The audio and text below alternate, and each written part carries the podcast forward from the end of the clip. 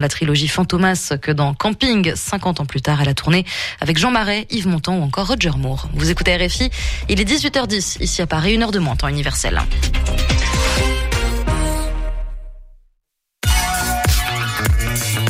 Radio G.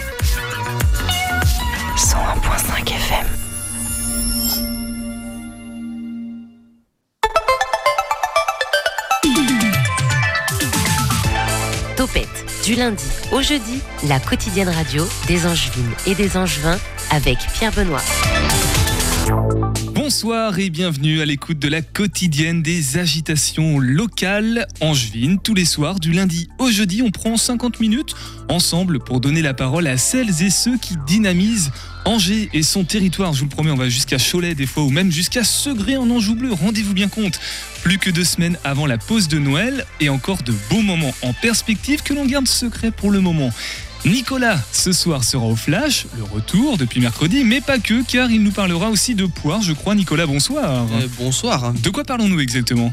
Tu veux parler du flash ou du sujet bah, qui Le vient Flash, on- il arrive bientôt. Ah, il arrive on va le bientôt. laisser pour l'instant. Non, mais pour le, sujet euh, à propos de la poire, on va revenir sur euh, notre invitation d'il y a deux semaines. On avait été invité à- au Petit Pré pour goûter une mystérieuse liqueur. Non, non, pas du tout. C'est la Belle de Briey, c'est la nouvelle création. euh, La création, euh, voilà, voilà. On en parlera aux, aux alentours de 18h47. C'est bon, on a retrouvé les rushs. Surtout, ils avaient disparu.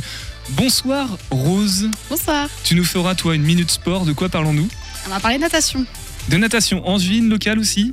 Ah bah local toujours. Local, toujours. Notre sujet de la soirée, Quasimodo, Léa, 31 ans, s'est lancé dans cette aventure folle d'incarner une suite à Notre-Dame de Paris.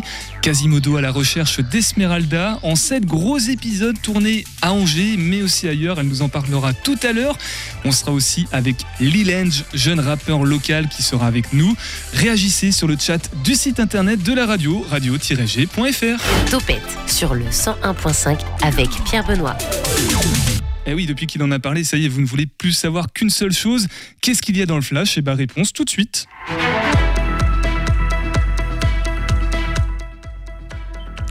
il n'y a pas le micro. Bonjour à toutes et à tous et bienvenue pour votre rendez-vous quotidien d'information locale. Et demain, 16h, c'est le retour du défi 24 heures Téléthon. Paul Relier était venu lundi 21 novembre dernier dans Topette pour nous en parler et ça commence demain, vendredi 2 décembre à 16h, en étant Saint-Nicolas. Je parle bien du défi 24 heures Téléthon.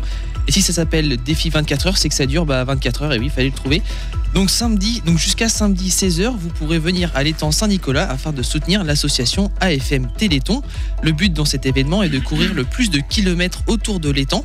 L'objectif de l'AFM Téléthon sera d'accomplir au total 36 037 km. 36, 37, c'est le numéro du Téléthon, oui. Oui, comme le numéro du Téléthon, l'événement s'agrandit et accessible à tous, sportifs ou non, vous pouvez quand même participer. Et nouveauté depuis 2020, on peut même courir à distance. Oui, oui, en allant sur le site défi24heures.fr, vous aurez toutes les informations.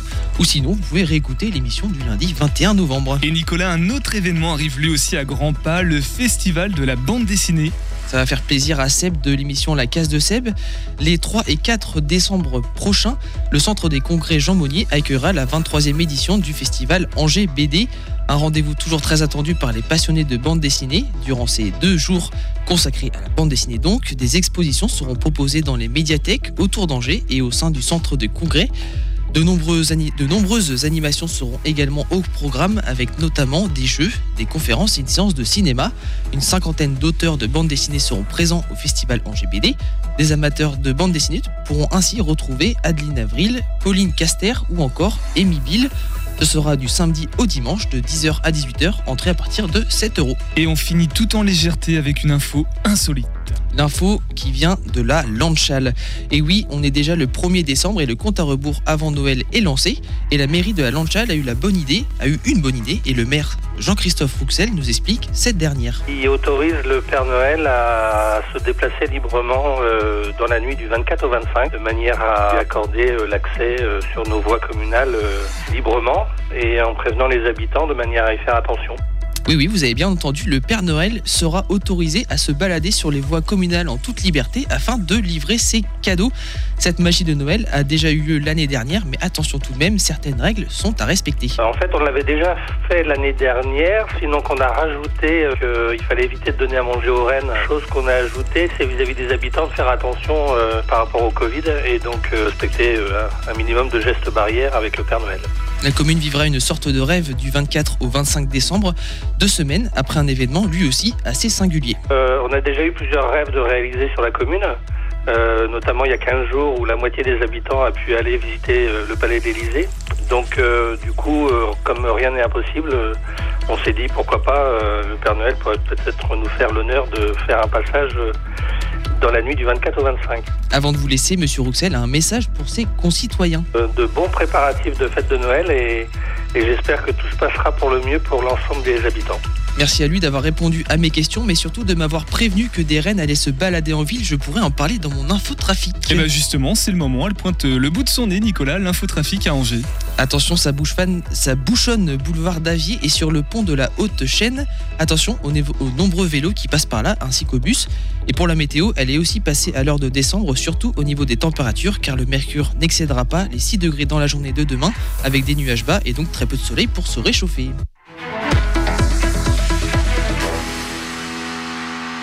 Merci Nicolas. J'avoue ne pas avoir écrit de transition pour euh, annoncer notre invité, donc je vais simplement lancer la petite virgule. L'invité de Topette sur Radio G. Notre-Dame de Paris est détruite et son maître est mort. Quasimodo, enfin libre, décide de quitter Paris et d'aller découvrir la France. Il se rend à Angers, puis il trouve une lettre dans la cathédrale qui est signée d'Esmeralda, etc., etc. Je vais bien évidemment pas tout lire. Bonsoir Léa. Bonsoir. Alors c'est toi qui as décidé d'incarner Quasimodo dans, dans ce début de synopsis euh, que je viens de faire. Tu es fan de l'œuvre de Victor Hugo depuis que tu as découvert l'adaptation comédie musicale. Alors Nicolas, tiens, c'était quand euh, Notre-Dame de Paris euh Moi, j'en ai aucune idée et euh, pour pas être ridicule, je vais pas me prononcer. Et Rose, elle m'a regardé, oui, je vais te poser la question aussi. Est-ce que tu as une idée de l'année ou pas? Euh, je sais pas. C'est un petit peu en lien avec l'actualité sportive, si on peut dire, puisque Léa, c'était en quelle année? Euh, alors, la, la- Notre-Dame de Paris, la comédie musicale, c'est en 98. Ils Ah ont bah fait oui. une Ah bah oui. daube, en, une, un reboot en 2016 avec un Italien à la place de Garou qui est habillé d'une serpillière. Garucci, je pense qu'il s'appelait comme ça. On le sait, Quasimodo a une bosse et Garou un costume. Il t'en fallait donc un et tu es en train de le faire. 14 épisodes à tourner prochainement, mais surtout le besoin de s'habituer à marcher avec cette tenue. Ou peut-être habituer les engins et les angevines à voir Quasimodo en ville aussi, Léa. Est-ce que tu peux nous raconter cette idée folle un peu? Je sais pas si on peut parler d'idée folle que tu as eu en tête de faire. C'est une suite à Quasimodo? Euh, c'est une version alternative parce que la série et le film, parce qu'après les 14 épisodes, il y aura une version de film euh, pour faire un peu un machin. Euh, L'idée, en fait, vient de. J'ai vu aucune adaptation de l'œuvre de Victor Hugo qui était viable. Euh, parmi les neuf adaptations qu'il y a eu, euh, donc je m'étais dit, bah tiens, ça fait euh, 25 ans que j'attends que je puisse le faire. Ma santé est tellement basse à cause de la maladie d'Huntington que j'ai quand même un peu euh, un souci de timing pour pouvoir le faire.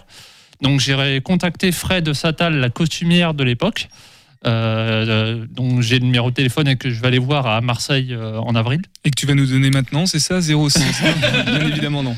Non, non, non, non, Fred, euh, elle va me tuer sinon. Euh, et donc en la contactant, je lui ai parlé du projet et elle était à fond dessus. Donc j'ai passé une heure au téléphone et elle m'a donné toutes les explications du boulot qu'elle avait fait avec Garou à l'époque. Et euh, donc moi j'ai tout noté. J'ai cherché une couturière sur un- une costumière couturière sur Angers. J'en avais trouvé une, mais il y a eu bon plein de plein de bordel. Et j'en ai trouvé une euh, qui s'appelle Mina Couture que normalement tu as eu ce matin au téléphone. Et oui, c'est vrai, exactement. On l'entendra tout à l'heure. Elle, elle nous parlera de, de ce costume. Alors, toi, du coup, Léa, tu as été, euh, contrairement aux autres adaptations, tu as fait le travail au moins d'aller aux sources, on va dire, originelles et te renseigner au- auprès de la personne. J'ai passé, euh, donc, je, suis- je me suis renseigné sur l'œuvre en elle-même pendant plus de 4 ans, pendant mon adolescence. Euh, donc, appelé les archevêques, les prolés, tout le, tout le bordel qu'il y avait euh, derrière pour connaître la vraie histoire qui était cachée derrière l'œuvre du Victor Hugo. Ensuite, j'ai chopé tous les films qui ont lieu de, de, de 1923 à bah, ma version, tout simplement. Donc ça fait 9 adaptations parce que celle de, de, de, euh, 10 de 1, 2, 3, de 1911 est impossible à trouver en bonne qualité. À l'image, ça te pixelise les yeux. C'est comme si tu passais de, euh, du Minitel à la fibre. Ah oui, d'accord. le contraste est assez saisissant du coup. Donc euh, c'est mort, c'est pas trouvable.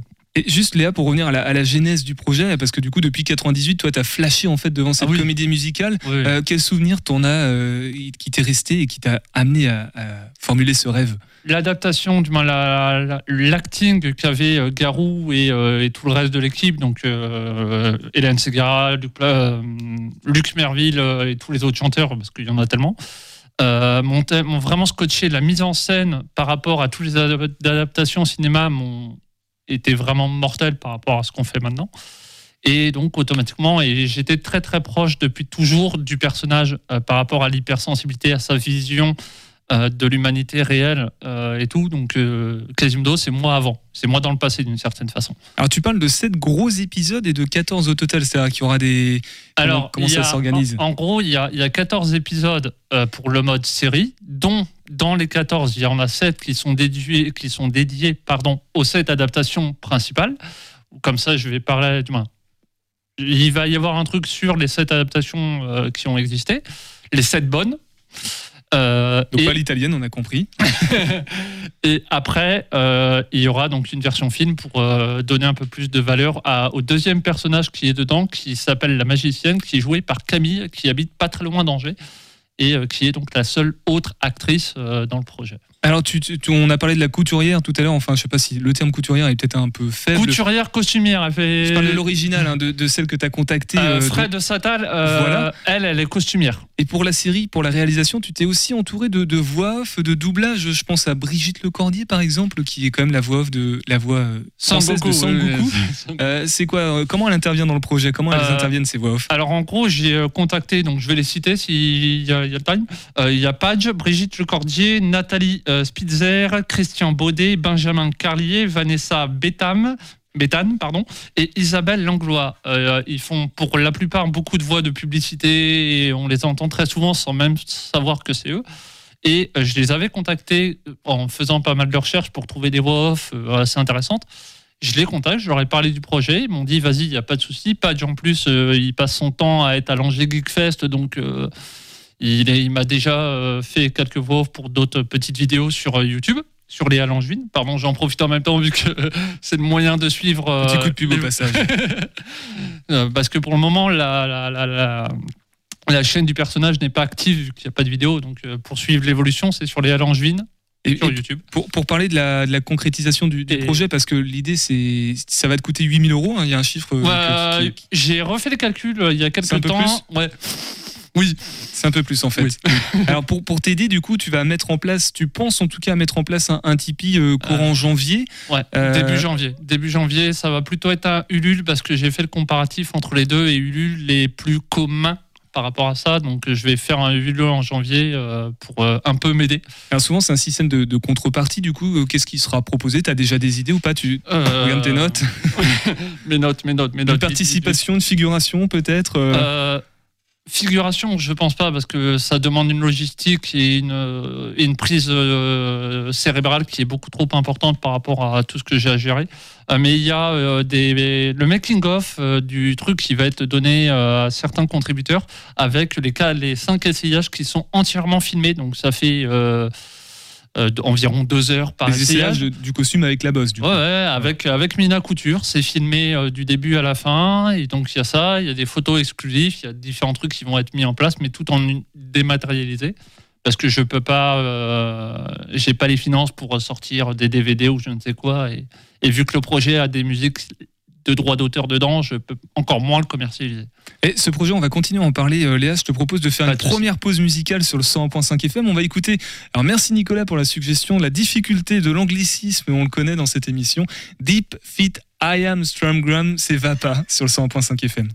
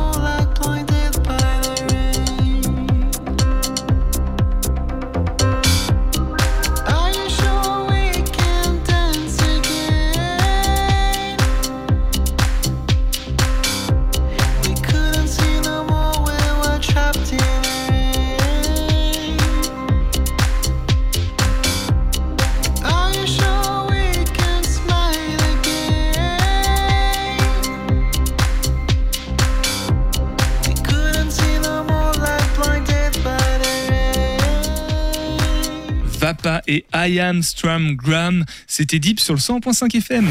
Topette avec Pierre Benoît sur Radio G.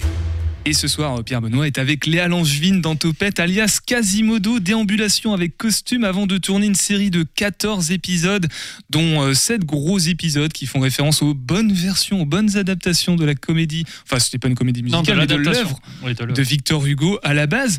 Euh, on, on va revenir un petit peu sur le costume plus précisément, Oui, sauf si tu voulais peut-être rajouter des choses à propos des épisodes. C'est le moment, Léa. Je sais pas si on. Non, c'est juste que le, le fil rouge est un mélange de tout le projet et surtout rattaché à une euh, ambiguïté temporelle. On ne va jamais savoir si c'est un Quasimodo de notre époque à nous. euh, ou si c'est celui de 1482, euh, comme disait euh, le temps des cathédrales. Du, Donc c'est tout se joue sur cette ambiguïté temporelle. Donc on va éviter de montrer des voitures, il n'y aura pas de bagnole, ça sera que des vieilles rues, que des trucs assez anciens. Et c'est pour ça que tu tournes à Angers et que tu comptes aussi. D'ailleurs, pourquoi tu veux tourner à d'autres endroits? Tu pensais à Marseille aussi, je crois. Marseille, à- c'est prévu. loin, ouais. Marseille, euh, je vais aller à Marseille euh, en avril, en tout début avril, après l'Angers Geek Fest. Il y, a, euh, ah, il y a Annecy pour euh, le côté montagne avec un petit lac en bas. Euh, il y a Saint-Malo pour le côté euh, du, du vieux cliché, marché long le long de la mer. euh, Les machin. mouettes. Voilà, hein, les, inferna, les infernaux pour l'audio. Et il y a Nantes et une petite commune à côté de Bushman, maintenant de euh, Savenir, pardon, euh.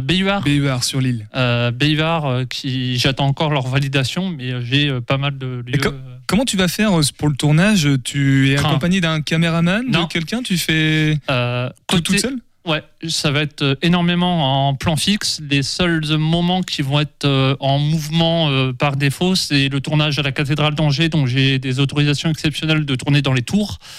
Donc je remercie encore la cathédrale d'Angers qui a accepté. Et je te remercie de nous ouvrir les portes, de nous, nous permettre de t'accompagner parce que c'est un rêve, ça. De... C'est incroyable quand même qu'on t'ouvre toutes les portes.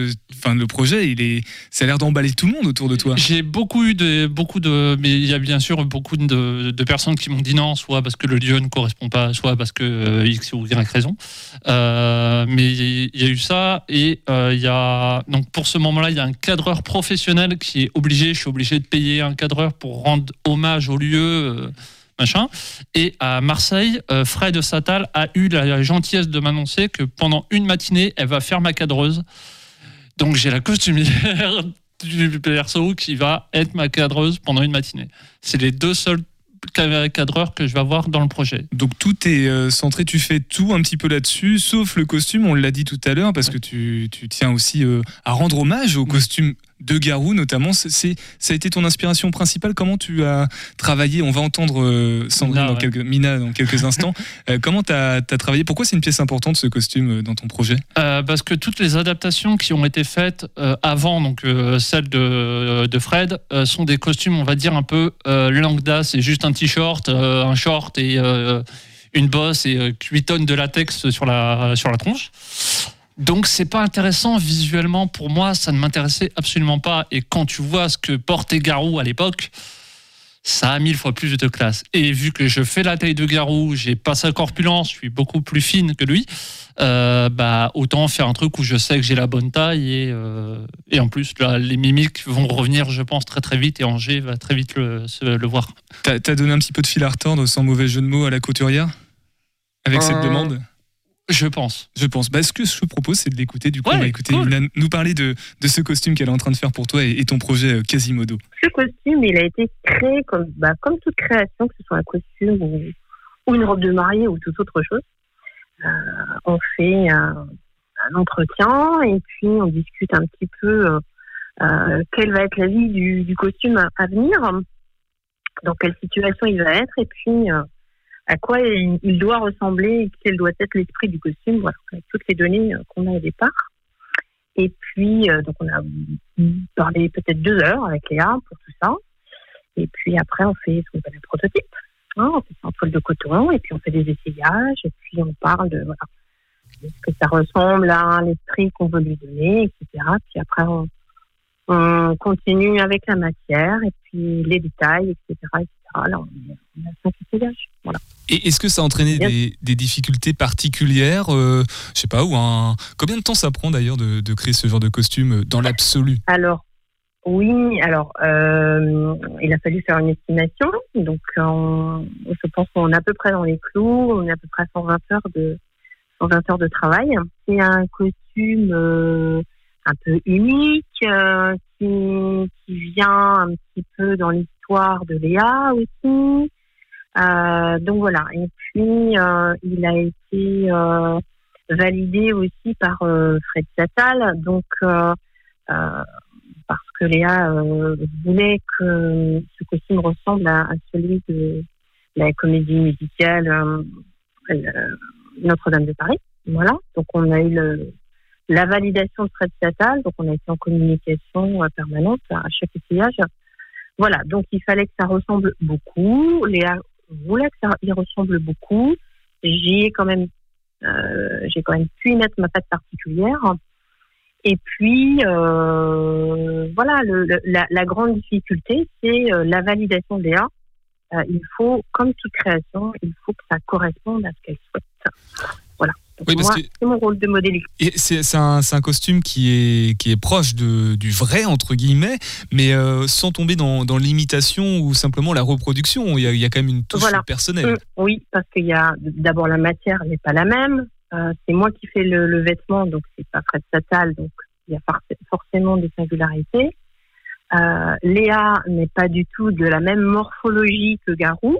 Elle est grande euh, et toute fine. Donc euh, voilà. Donc il faut, en fait, il faut adapter. Ouais. Mais euh, c'est tout l'enjeu et euh, voilà. Et tout le monde doit être content dans l'histoire et, et satisfait du résultat. Et.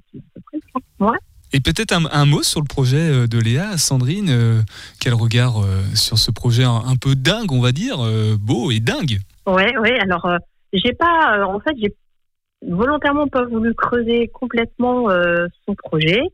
Je, me suis assez contentée de de la réalisation du costume. Elle m'en a parlé, mais euh, je veux découvrir un petit peu euh, avec elle. Elle m'a parlé de, ses trajets, de, ses contacts, de voilà, de sa création, euh, voilà. Mais voilà, je je l'ai surtout bien écouté dans ce qu'elle voulait du costume. Et je vais, je vais, je vais, profiter après quand le projet sera réalisé. Il est en cours. hein. Et peut-être un mot sur, euh, sur Léa elle-même. Euh, Vous vous connaissiez avant ou pas avec Léa? Non, non, pas du tout. Elle m'a appelé. euh, elle avait trouvé une costumière sur Angers en premier lieu qui s'est cassé le poignet. Donc voilà, désistement dernière minute. Au mois d'août, elle m'appelle. Voilà, j'ai un costume à faire. Voilà. On s'est vu début septembre. Il a fallu faire vite. Et voilà, alors je l'ai rencontré, je l'ai vu arriver. Grande personnalité. Euh, oui, enfin moi j'ai- j'aime les gens atypiques, euh, passionnés, à fond dans son projet, euh, euh, beaucoup dans le partage. Donc euh, moi j'ai adoré quoi. C'est fréquent dans, dans tes commandes ou, ou c'est déjà arrivé par le passé euh, des, des demandes un peu singulières comme ça de, de couture Enfin, c'est Oh, on a, couture. on a, on a, oui, on a des choses un petit peu particulières. Ouais, on a. j'ai eu un corset pour euh, un homme qui voulait avoir une, apparence de femme, donc il a fallu donner des formes avec un corset. Eu des choses comme ça. J'ai, oui. euh, après, euh, j'ai appris moi à chaque euh, à chaque euh, demande, chaque commande. euh, est unique, quoi qu'il arrive. Euh, Même si c'est un vêtement euh, qui apparemment est commun, euh, on a toujours toute une histoire derrière, une personnalité derrière. Pour le reste de, de tes activités, Sandrine, du coup, euh, ça, ça se passe comment? Tu as, pignon sur rue Tu es euh, couturière à la demande tu, euh, Comment ça se passe pour présenter tes activités? Alors moi, je suis artisan, créatrice textile. Je touche à tout produit textile, on va dire. Ma première activité, c'est de la création pour femmes, tout type de création. Mais je fais aussi de l'ameublement, etc. Et je touche à tout le textile, donc le costume, euh, voilà, euh, voilà, Euh, tout ce qui est. Et je réponds à, à une demande. Voilà, j'essaye un petit peu, voilà, j'aimerais produire un peu, mais bon, c'est autre chose et ça, ça n'est qu'un projet. Eh bien, merci, Mais, euh, ouais. Mer- Merci Sandrine d'être passée euh, dans Topette pour, euh, pour parler de ce projet, euh, de ce costume de Quasimodo que Léa t'a commandé. Est-ce qu'on peut te retrouver sur les réseaux sociaux, peut-être sur Instagram ou sur Facebook? Oui, sur Instagram, Minaté Couture, j'ai Facebook aussi.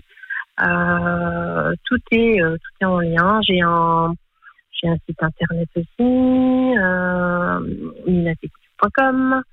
Voilà, on me retrouve un petit peu partout euh, sur euh, sur internet sans problème. Topette avec Pierre Benoît. Léa euh, a écouté euh, Mina, Sandrine euh, parler. Toi, déjà, tu voulais rajouter un détail par rapport euh, Oui, au costume, je crois? Il y a une, euh, un détail qui est important à prendre en compte par rapport à la, la version de Garou, euh, plus par rapport à la mienne, c'est que euh, Fred Satal avait donc fait une- un costume pour le théâtre. Les comédies musicales étant constamment à l'intérieur, ils ne risquaient aucun, dé- aucun dégradé, aucun rien, et ils n'avaient pas besoin d'avoir des poches ou autre. Et donc, vu que moi, c'est pour de l'extérieur uniquement, que c'est pour un truc qui va être dans le temps énormément abîmé et tout, bah on a dû un tout petit peu faire des modifications. Donc il va y avoir des poches, il va y avoir certaines choses qui vont un peu euh, changer, mais qui vont être dissimulées par le biais de la cape, par euh, le biais de la de la capuche et autres trucs. Mais euh, Ne voilà. serait-ce que le téléphone portable. euh, si tu- ça, peut être pratique quand même d'avoir une poche pour mettre ton téléphone ou, ou, même t'as une gourde là sur le, le studio. Elle a l'air d'être en, elle est en lien ou pas avec le Ouais, ouais, de ficelle avec du C'est la gourde, c'est la gourde de Quasimodo, donc c'est une version, euh, c'est une, une gourde à la con que j'ai totalement modi- modifiée euh, pour faire un truc qui a de la, qui a de la, qui a de la gueule. Bah, euh, L'illusion est parfaite en tout cas. On, on, on croit vraiment une gourde issue de 1500, 1400, 15e siècle. 1400, 1489. Je vais pas euh, prendre le risque de m'aventurer sur, sur les dates. Euh, un mot peut-être sur euh, Sandrine, sur euh, son travail, euh, Léa Vra- euh, vraiment, elle fait un boulot monstrueux. euh, énorme big up à elle. Euh, pour ceux qui veulent, vraiment, je vous la conseille à fond. Elle prend le temps, elle est ultra à l'écoute. au point même qu'on déplace, qu'on décale un peu le temps. Normalement, on fait deux heures. À chaque fois, les séances durent trois heures parce qu'on parle, on parle, on parle. Et donc, voilà. Mais, et en plus, elle a eu, elle a eu le- la gentillesse d'accepter que je filme, ce qui est très très compliqué quand tu fais des essayages parce que tu es censé être focus sur ton truc. Moi, il fallait que je gère en plus les caméras et tout. Et je- elle a dit Ouais, il n'y a pas de souci.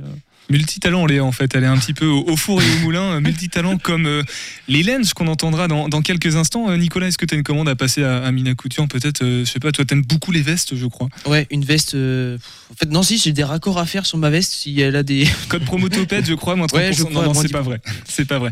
Nous, on va passer, on va, on va déambuler encore, mais peut-être un petit peu plus activement, plus sportivement même, puisque c'est l'heure de la Minute Sport de Rose dans Topette.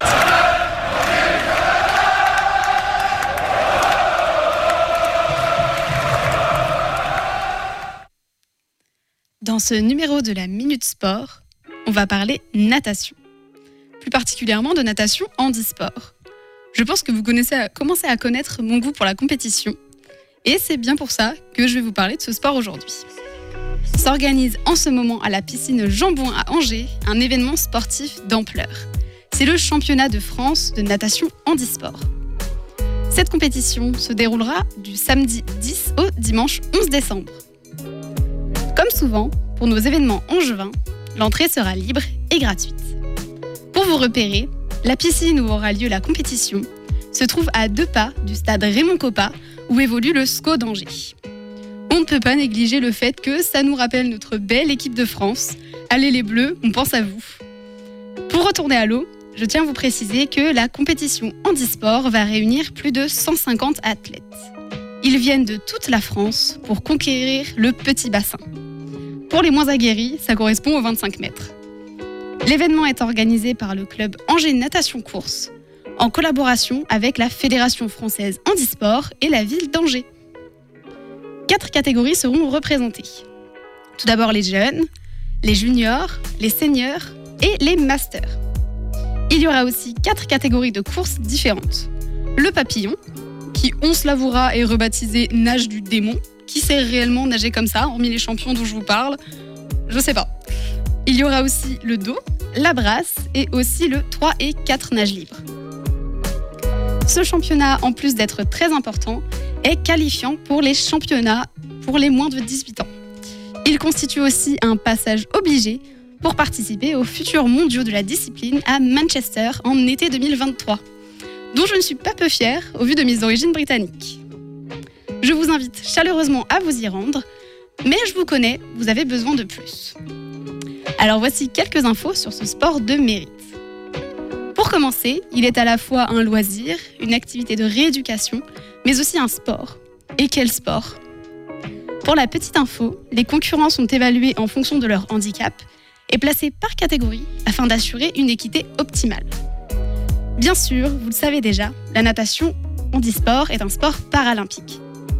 C'est le cas depuis 1960 et ce n'est pas surprenant au vu de l'exercice que, que demande cette discipline. Pour finir, quelques noms sont à retenir si vous comptez aller encourager les nageurs, notamment Hugo Didier, Anaël Roulet, Axel Portal ou même Emmeline Pierre. J'espère que ce point sportif vous donnera envie d'aller admirer du sport de haut vol dans notre ville d'Angers. Ils vous attendent nombreux pour cette compétition d'ampleur de la natation nationale.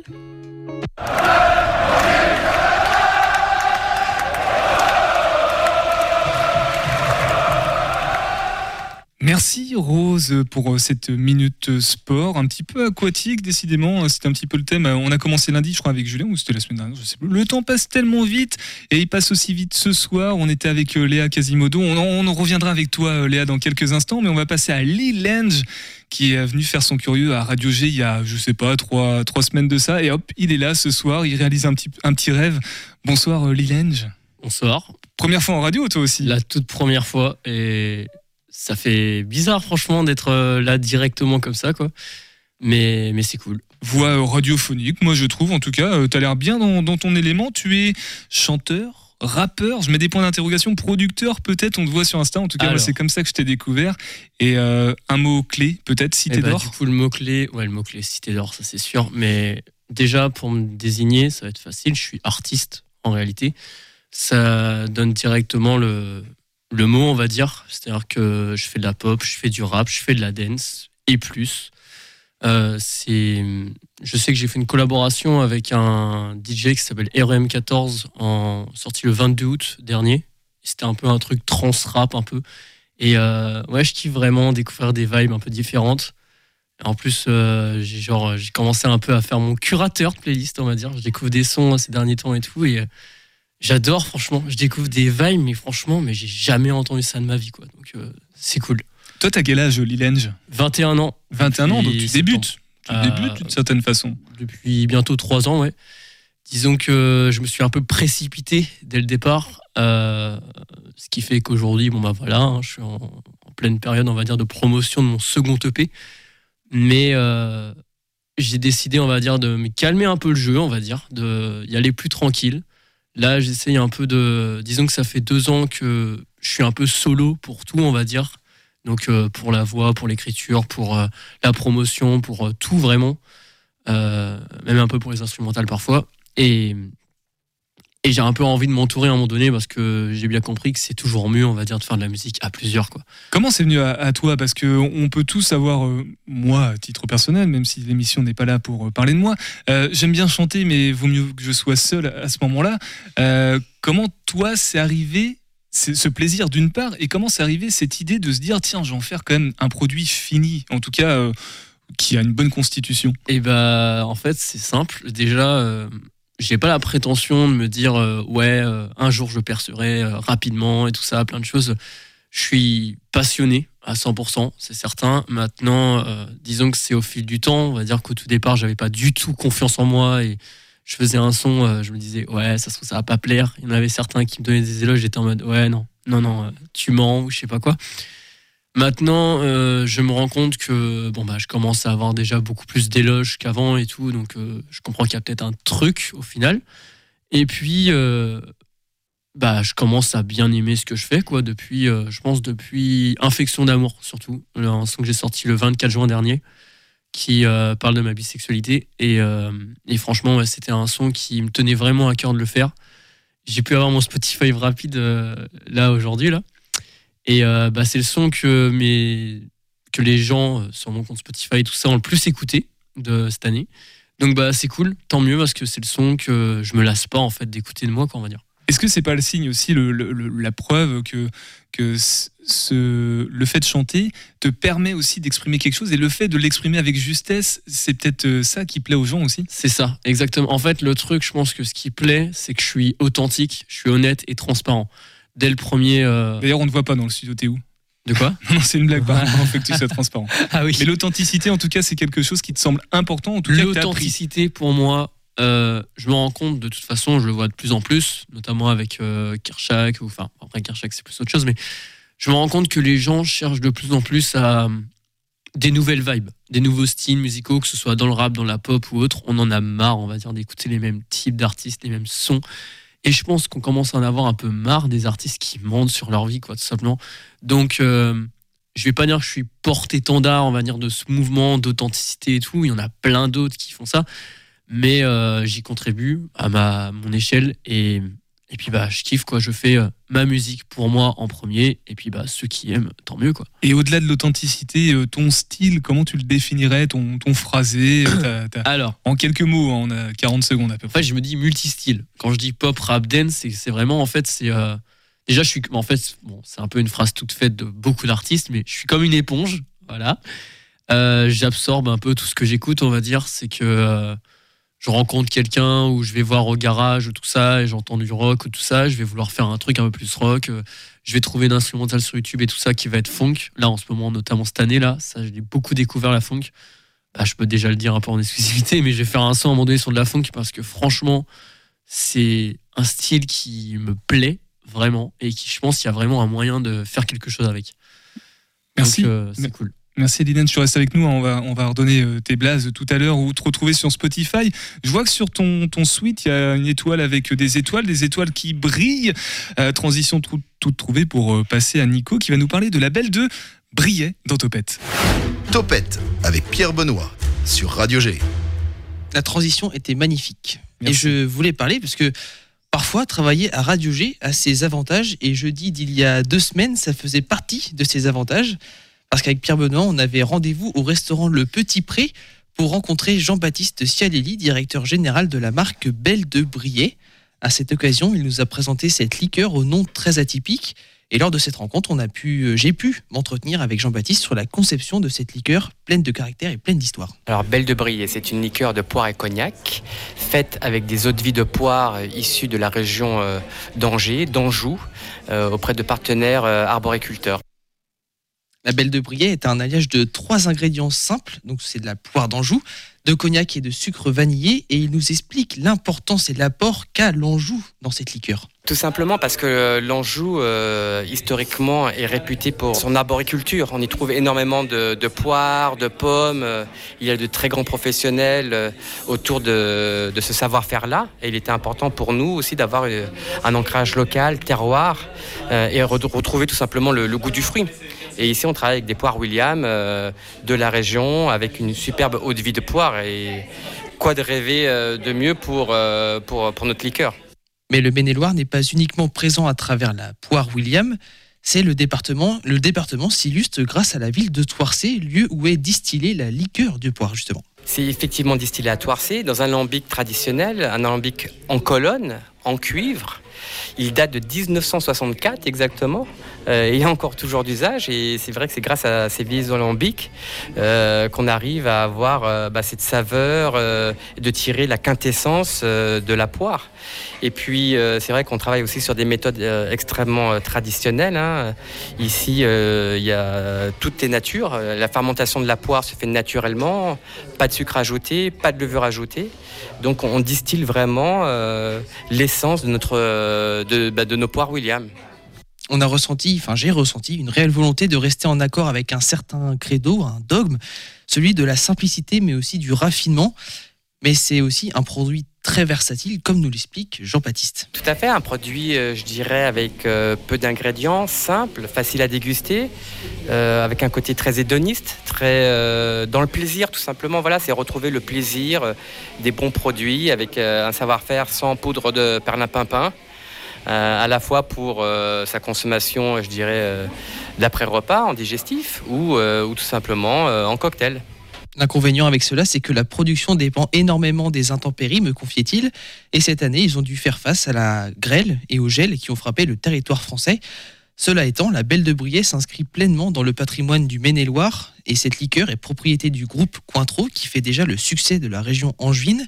Elle rajoute donc sa pierre à l'édifice du savoir-faire angevin en matière d'alcool, mais on aura sûrement l'occasion d'en reparler avec Jean-Baptiste lors de sa venue dans l'émission. Et oui, car Jean-Baptiste, alors je, suis pas sûr de la date, mais je crois qu'il vient le, le 12, euh, 12 Il décembre. me semble que c'est ça, je n'osais pas me prononcer, mais il me semble Voilà, on va aller vite aller voir sur Google Agenda quand est-ce qu'il vient et on vous dit ça euh, avant la fin de l'émission.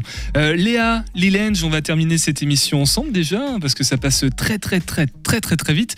Euh, juste pour terminer sur la bête de Briey, euh, je parlais des étoiles qui brillent. Peut-être que les rushs étaient partis dans l'espace, je sais pas. Ils, ils étaient. Oui, alors euh, petite, euh, on a eu des contretemps d'électricité qui ont fait qu'on n'a pas pu diffuser le sujet avant, mais ouais, elle se faisait attendre la Belle de Briey. Voilà, et transition toute trouvée aussi pour le prochain sujet. On va partir avec la capsule de l'espace dans quelques instants. C'est en partenariat avec RCF Bordeaux. Mais avant, on conclut avec Léa et Lilange. Léa, qu'est-ce qu'il faut retenir euh, par rapport à tout ce projet en, en 30 ou 40 secondes? Qu'est-ce qui est important de bien comprendre avec Quasimodo?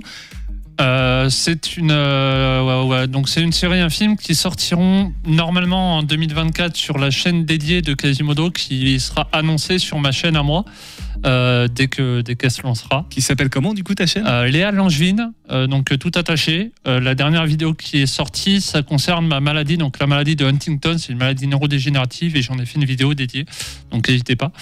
Euh, et euh, pour la vie de danger, pendant tout le mois de, du mois, à partir de mi-décembre, je vais passer toutes mes journées, malgré la pluie, euh, à me balader en costume dans Angers pour, euh, pour le kiff. Alors là, Léa, on est en radio, donc forcément, on n'a pas l'image. Euh, à quoi ça va ressembler ton costume pour que les gens visualisent un petit peu, qu'ils soient pas surpris de te voir euh, soudainement avec un. Pour faire très simple, le, la tenue que portait Garou en 98. C'est- Je peux pas faire plus simple. Avec bien sûr juste une capuche pour euh, la pluie ou autre, mais euh, voilà, c'est le costume de Garou. Voilà, Nicolas, Rose, c'est bon, vous êtes au courant, Garou, moi je l'ai. 1998. Avec la bosse, évidemment, c'est le principe de Quasimodo. Lilange, comment on fait pour te découvrir sur Spotify et Instagram? Comment on fait pour me découvrir? Alors là, c'est une question, franchement. Euh, bah, sur Spotify, c'est Lilange, c'est le même nom. Sur Instagram, Lilange Music. L-I-L-A-N-G-E. Alors L-I-L-A-N-G-E. Il y en a beaucoup qui ont du mal à écrire. M-U-S-I-C. Voilà. D'accord. Il n'y a pas une apostrophe quelque part, non? C'est euh, Il y a une apostrophe sur Spotify et sur YouTube, ouais, effectivement. Lil comme Little. Lil, ouais, Lidl, ouais, c'est ça. Et, euh, et voilà. Et j'en parlerai pas plus pour l'instant. Ok, Peut-être pour bon, un deuxième passage un jour. Bah ouais, t'es- ouais, bah voilà, c'est- tu fais bien. euh, il fait des bons teasings, Lilange, on va dire. Ouais. Il est fort, il est fort. Euh, dans 5 ou 10 ans, tu te vas où euh, pour conclure? 5 ou 10 ans. euh, Les cinq ans. Alors, dans, alors, dans 5 ans, ça fera quoi En 2022, 2027 2027, enfin, déjà, dans le- j'ai un objectif un peu déjà de faire mon premier concert. Mais bon, on va voir si on y arrive. En 2024. Donc, voilà. On est en décembre 2022. C'est ambitieux, mais on va voir. Et ce qui est certain, c'est que je m'y suis pris tard, on va dire. J'ai totalement euh, oublié d'exploiter cette partie-là de scène mais aussi parce que bah, j'ai beaucoup trop de mémoire, on va dire, avec mes textes et tout ça, et donc il me faut beaucoup de temps pour maîtriser mes textes, donc il me fallait beaucoup de temps et beaucoup de confiance en moi en fait pour euh, commencer à chanter en live quoi. J'ai commencé à faire deux scènes ouvertes, mais c'est que le début. Eh ben, on te souhaite en tout cas beaucoup de bonheur, de chance et de succès, euh, Lilange, dans toutes tes aventures. Toi également, Léa, on se tient au courant, on se tient informé. Euh, S'il y a besoin de repasser en cours de saison, n'hésitez pas. Nous, on va euh, écouter la capsule de l'espace. C'est un podcast produit, coproduit avec RCF Bordeaux. On écoute, c'est produit créé par Julien.